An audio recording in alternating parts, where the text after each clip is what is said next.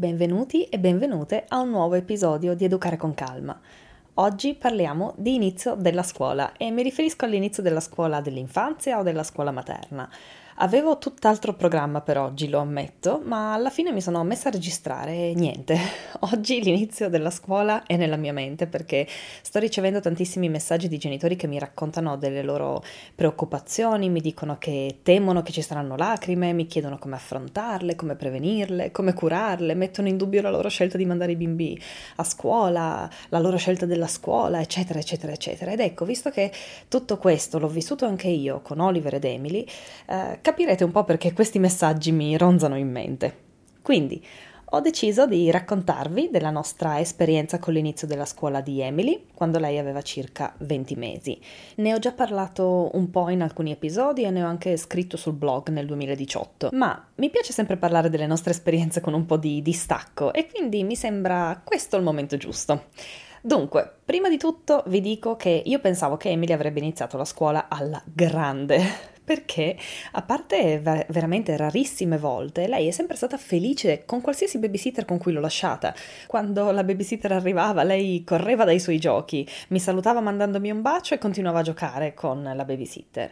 In Canada addirittura l'ho lasciata in una casa nuova con due o tre babysitter diverse, quindi in tre occasioni diverse, persone che lei non aveva mai visto prima e non ha mai avuto alcun problema. Quindi io ovviamente mi aspettavo la classica scena del arrivo davanti alla porta di scuola, mi considera appena ed entra. Invece, inaspettatamente, fin dal primo giorno di scuola materna mi è stato abbastanza chiaro che avrei dovuto attraversare un processo di adattamento, eh, di ambientamento emotivamente estenuante. Ora, perché non me l'aspettavo? Perché non avevo tenuto in conto di un fattore importante. Tutte quelle volte che io lo lasciavo felice con la babysitter, generalmente lei era con Oliver, mentre qui sarebbe entrata con Oliver, ma poi lei sarebbe stata nella comunità infantile che va dai 15 mesi ai 3 anni e lui invece sarebbe stato nella casa dei bambini dai 3 ai 6 anni quindi separati. Il primo giorno è andato più o meno come me lo aspettavo, se non che io eh, invece di andare via e salutarla dalla porta sono entrata perché così prevedeva l'ambientamento, ma poi lei è stata veramente talmente indipendente dentro l'aula e gli unici momenti in cui non lo era era proprio quando mi vedeva e quindi veniva da me, che con la guida abbiamo poi parlato alla fine della scuola e abbiamo deciso che se lei entrava felice il giorno dopo senza di me, io potevo aspettare fuori. Era comunque proprio solo un'oretta e io nella mia mente avevo sempre comunque il pensiero che con le babysitter stava di più, quindi mi sono detta perché no? E infatti il secondo giorno, anche se lei sembrava leggermente più insicura, ma è entrata apparentemente tranquilla, senza di me tenendo la mano ad Oliver. L'ho salutata dal cancello, mi ha vista andare via ed è entrata. Ho pensato, è fatta. Probabilmente però lei si era fatta forte fino a quando è andata in una stanza diversa da Oliver e eh, si è resa conto di trovarsi sola con estranei e senza di me, senza Oliver, senza Alex ha iniziato a piangere e mm, non ha quasi mai più smesso. Ok, questa è un'esagerazione, però i giorni dopo davvero piangeva per entrare, piangeva spesso dentro, piangeva perfino all'uscita quando mi vedeva. E mm, seppure io cercassi di rimanere calma quando ero con lei, ogni volta che all'entrata lei piangeva e all'uscita le insegnanti mi dicevano che aveva pianto spesso, ovviamente me lo dicevano sempre quando lei non c'era, perché nelle scuole Montessori si ha l'abitudine che le insegnanti non parlano con i genitori davanti ai bambini, a me questo piace piace molto.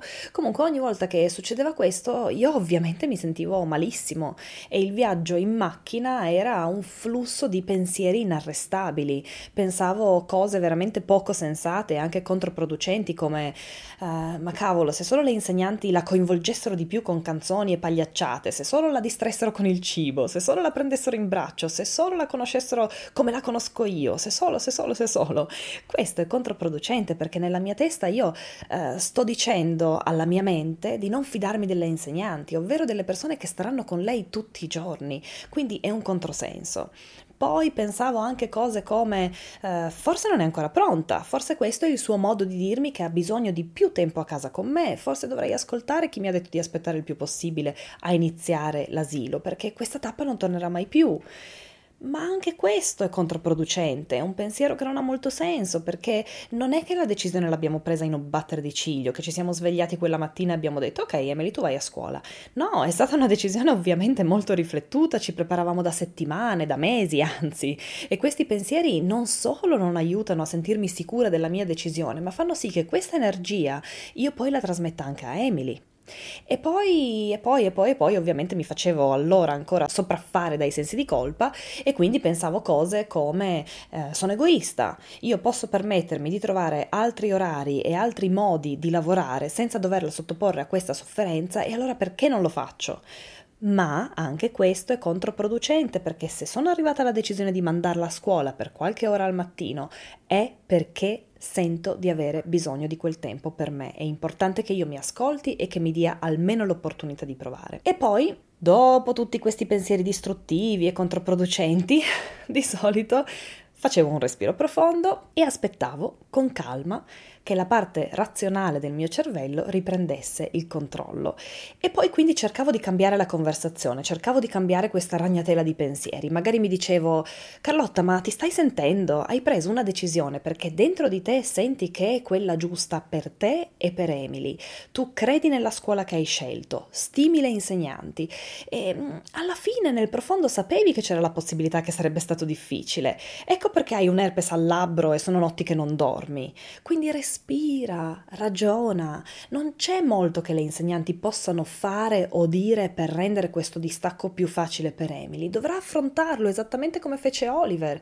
Il cambiamento è sempre difficile, ma tu hai scelto di credere che sia per il meglio, quindi credici perché Emily è prontissima, te l'ha dimostrato in ogni occasione, in tutti i modi, ha voglia di stimoli nuovi, ne avete parlato tanto insieme, è pronta. Questa separazione è sana per entrambe, non sei egoista, anche i tuoi bisogni sono importanti, ne hai diritto al 100%. E poi continuavo a ripetermi un mantra continuavo a ripetermi, non è una decisione definitiva. Se proprio non va bene, vale tornare indietro, vale cambiare idea, vale sempre cambiare idea. Ma almeno ti sei data l'opportunità.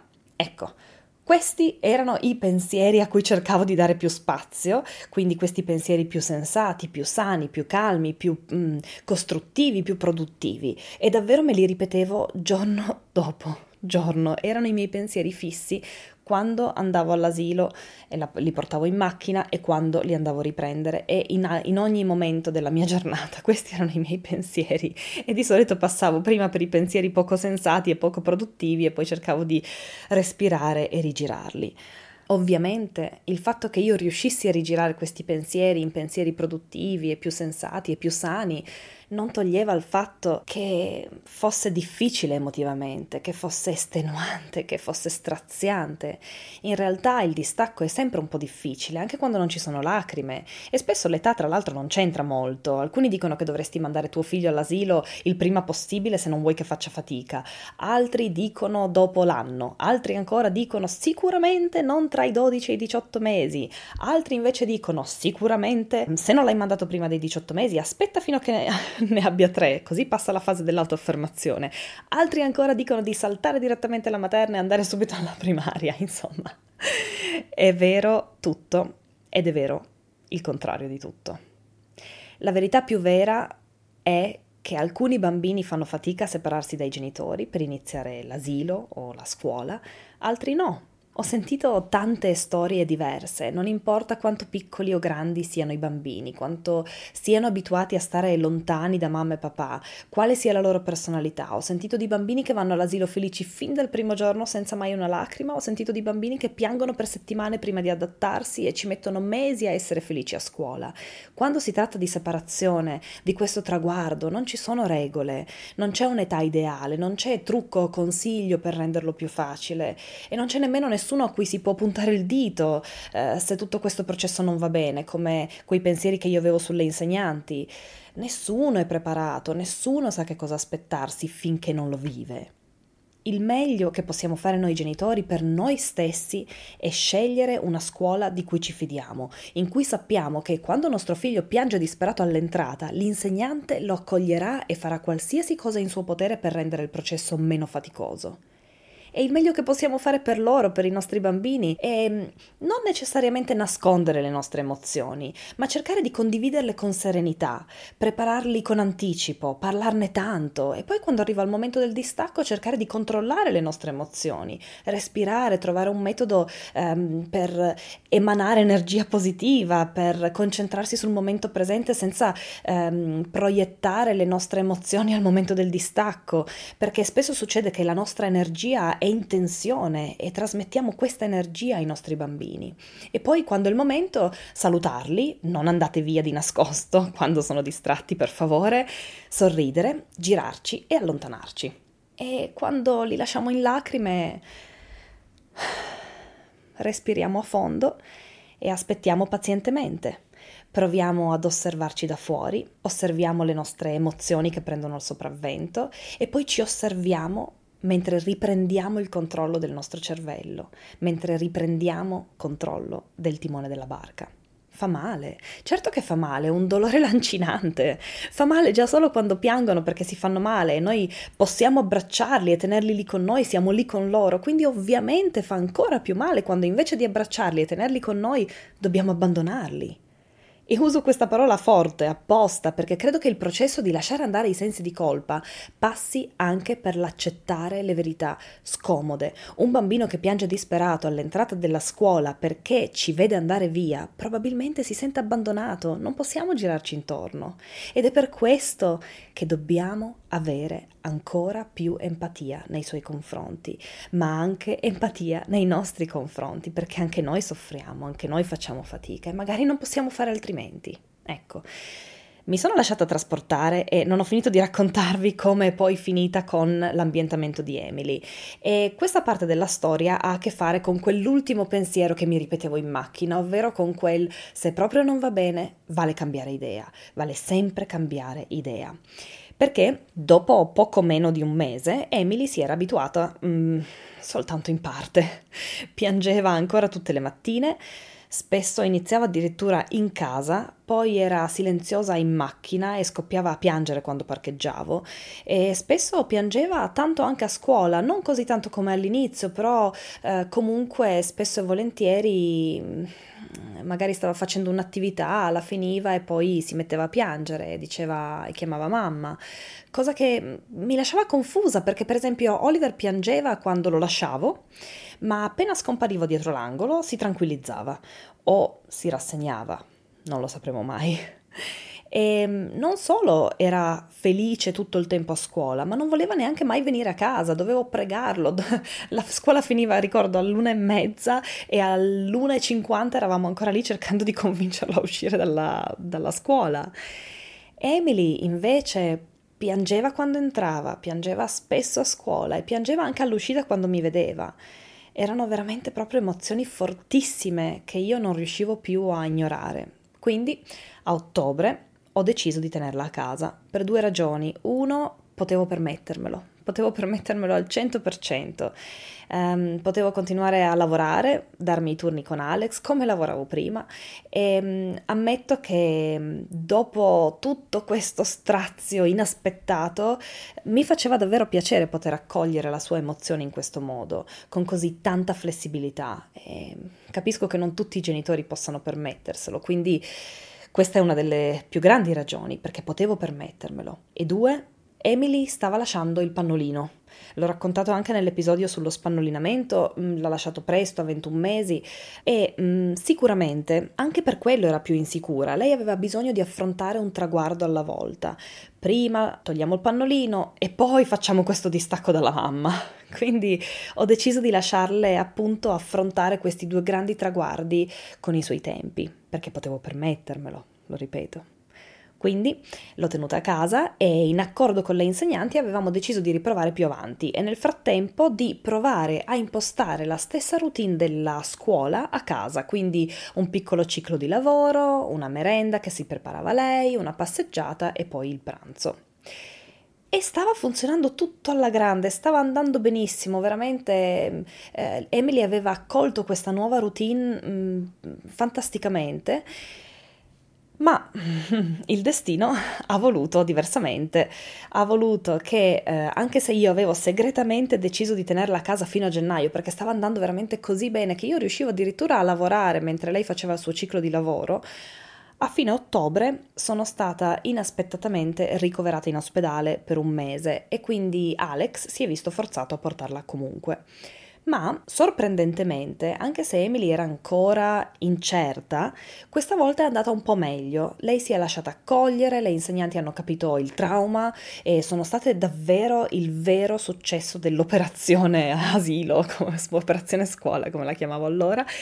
Mm, non smetterò mai di ringraziarle perché poi Emily ha avuto una grandissima regressione con la pipì e quindi le insegnanti dovevano cambiarla anche 5 volte al giorno. E ehm, la verità è che questa volta lei entrava più serena e quando era lì non piangeva. Aveva anche fatto amici di cui parlava ad Alex quando era a casa.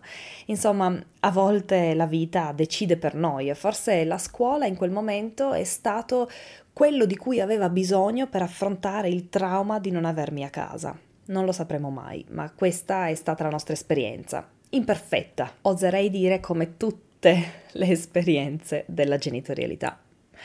Ok, chiudo, tra virgolette, l'episodio con alcune idee che potrebbero aiutare a superare la separazione. Sono idee che un po' ho suggerito ai genitori nel corso degli anni, hanno funzionato e un po' ho usato io con Oliver ed Emily, anche se non con molto successo, ma come vi dico sempre, quello che funziona per me magari non funziona per voi e funziona anche al contrario, magari non funziona per me, ma per voi sì, quindi vale la pena provare.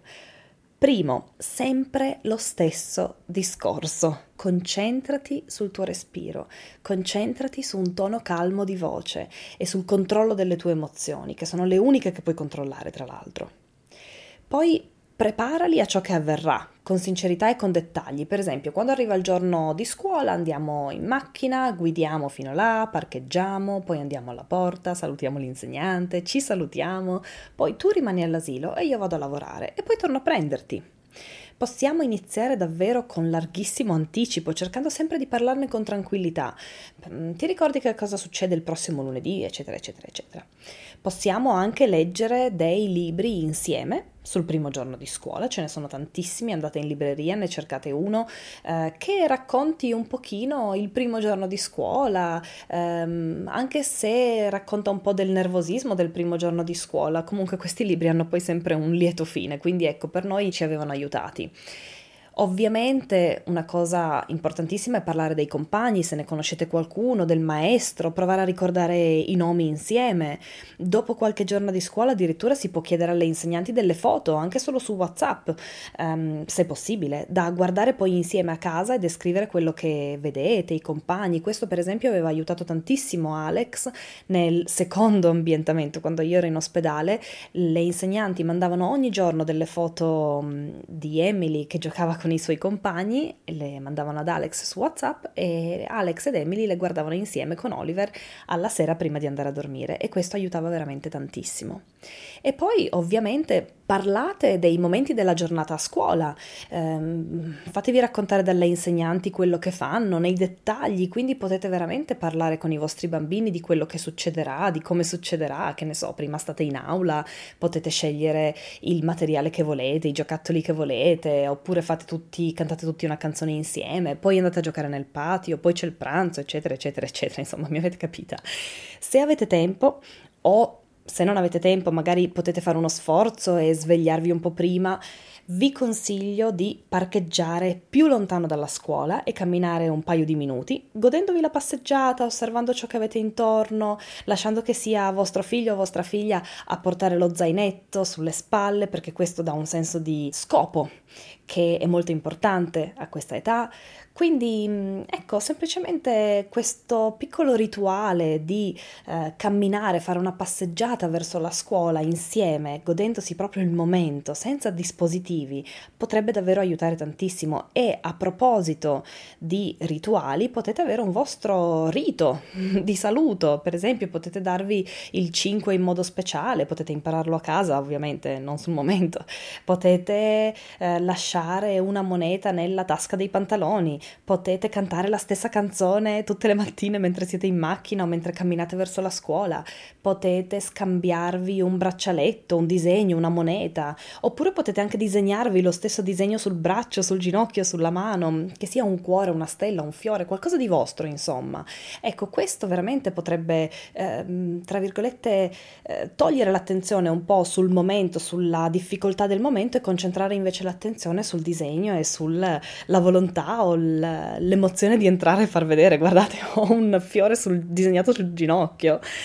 E, e, poi ovviamente ricordare spesso e sempre che tornate a prenderli. Ripetetelo più volte e date riferimenti temporali concreti.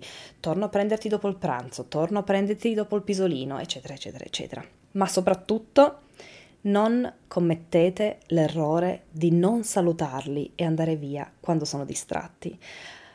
A volte mm, abbiamo la tendenza ad ingannare i bambini, non so come mai, forse perché pensiamo che nell'immediato questo li faccia stare meglio. Eh, per esempio, quando diciamo torno subito, e poi vado al lavoro e torno tra cinque ore. Quel subito sta creando aspettative sbagliate, non sta insegnando il senso del tempo e soprattutto sta intaccando la fiducia dei nostri figli nei nostri confronti. Io lo so che alcune insegnanti consigliano di andare via senza che vi vedano, consigliano di sgattaiolare quando sono distratti, consigliano di non salutarli perché così non piangono, ma questo è sbagliato, dovete lottare contro questa mentalità, anche se significa andare contro proprio i primi giorni di scuola quello che dice l'insegnante, lo so che è faticoso, ma andare via senza salutare vostro figlio, che cosa insegna? Insegna... Eh, non insegna nulla, semmai insegna ad attaccarsi alle tue gambe come un koala il giorno dopo, insegna a non perderti mai di vista nemmeno per un secondo perché ha paura che lo abbandoni di nuovo, insegna ad avere paura dell'abbandono, crea un rapporto sbagliato nelle relazioni con, con, con l'abbandono e insegna a non fidarsi di te a lungo termine.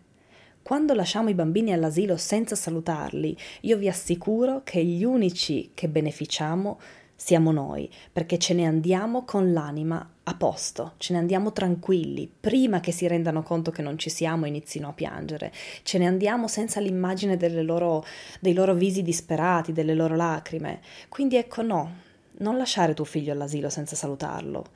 Salutare è un gesto d'amore, è un segnale d'amore. Salutare crea fiducia. Salutare dice ai nostri figli: Ehi, guarda che torno, puoi fidarti di me, io torno a prenderti. Non importa se non piange, se piange, perché piange.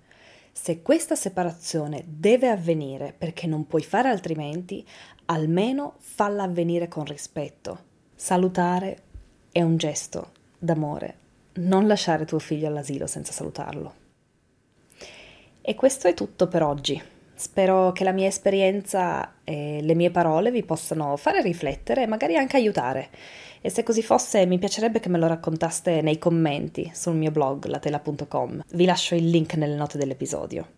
Ovviamente mi trovate come sempre anche su Instagram e su Facebook come la tela di Carlotta Blog e ci vediamo la settimana prossima con un altro episodio di Educare con Calma.